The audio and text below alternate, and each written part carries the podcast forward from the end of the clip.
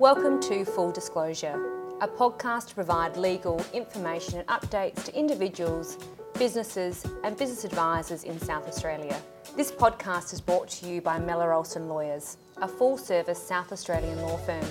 The information, opinions, and advice in this podcast are for general information only.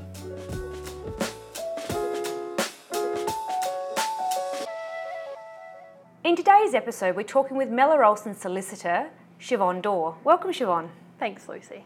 Siobhan, I've invited you here today to discuss with us the importance of getting your affairs in order. No one ever plans on getting sick or becoming disabled or even passing away, but having something in place can make all of the difference if the event occurs.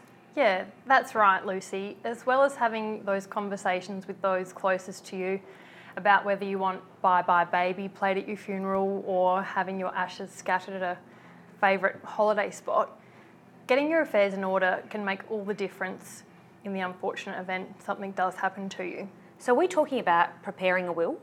That's right. Putting a will in place is one of those documents that can outline what you want to happen with your assets once you do pass away.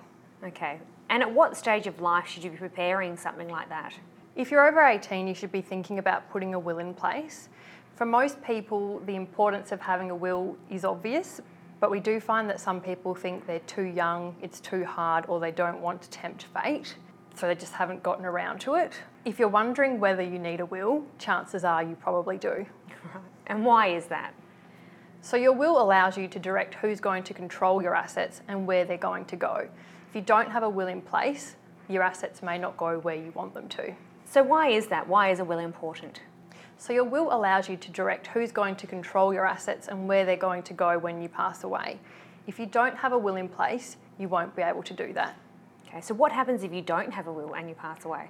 If you don't have a will, your assets are distributed in accordance with the laws of intestacy. So essentially, the law is deciding where your assets go, and that means they may not go where you want them to. We often find most people would like their assets to go to their spouse and then alternatively to their children. If you die without a will, that first 100,000 is going to your spouse with the remainder to be split in half, half going to your spouse and half then being distributed to your children.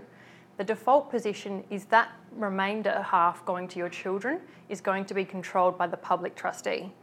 So that can create a whole level of complexity and financial hardship for your spouse. So, when we're talking about assets, what exactly are we discussing? So, there's the obvious ones like real estate, cash, superannuation, but there's also assets you might hold in a family trust or a company. And we can't deal with those directly, but what we can do is look at transferring the control of your trust or the company. Okay. So, when most people think about a will, they're thinking about what happens to your assets when you pass on. What happens if something happens to you and you no longer have the mental capacity or you have a disability and you are no longer able to, um, you know, facilitate your estate? Is there any legal documentations or anything to prepare that can assist? Yeah, definitely. If you haven't got physical or mental capacity, there's a few documents that can come into play, and one of those is an enduring power of attorney. That document allows you to appoint somebody to make decisions relating to the management of your property and financial affairs. Siobhan, that sounds like a pretty big responsibility to put on somebody. Should you have a conversation with them before you appoint them? Yeah, it is, and you will need to have that conversation because your appointed attorney does need to accept that position. So ultimately, you want to be appointing somebody that you trust um, and somebody that's going to feel comfortable taking on that role for you.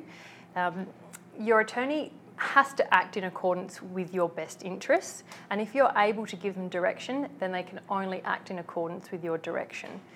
They should also be keeping um, accurate records of any dealings they have with your finances.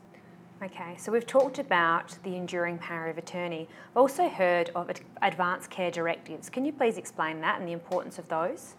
Yeah, so an advanced care directive allows you to appoint a substitute decision maker to make decisions relating to your healthcare and lifestyle decisions if you're no longer able to.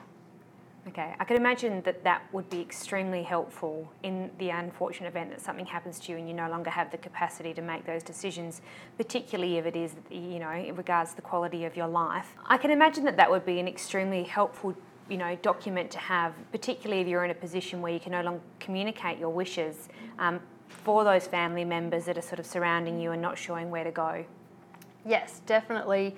In times of emergency, it can really take that burden off of your family having to guess what your preference would be in relation to healthcare and that refusal of healthcare as well at a time when they're going to need it the most. So, if someone's listening and either doesn't have a will or hasn't considered whether they need to appoint an enduring power of attorney or an advance care directive, what is your advice? So, as the saying goes, the best time to plant a tree was 20 years ago, the second best time is now. It's never too early to put documents in place, but it may be too late. So, if somebody's got questions or wanting to put a will in place, the best thing they can do is talk to a lawyer that specialises in estate planning. Mellor Olsson has experienced practitioners who will be able to assist you in preparing a will or estate plan to suit your circumstances. I want to thank Siobhan Dawe from Mellor Olsson today. Thank you, Lucie. The information in this podcast is general in nature. For podcast terms and conditions, for more information on Siobhan, Wills and Estates Law, or Mellor Olsson Lawyers, visit molawyers.com.au.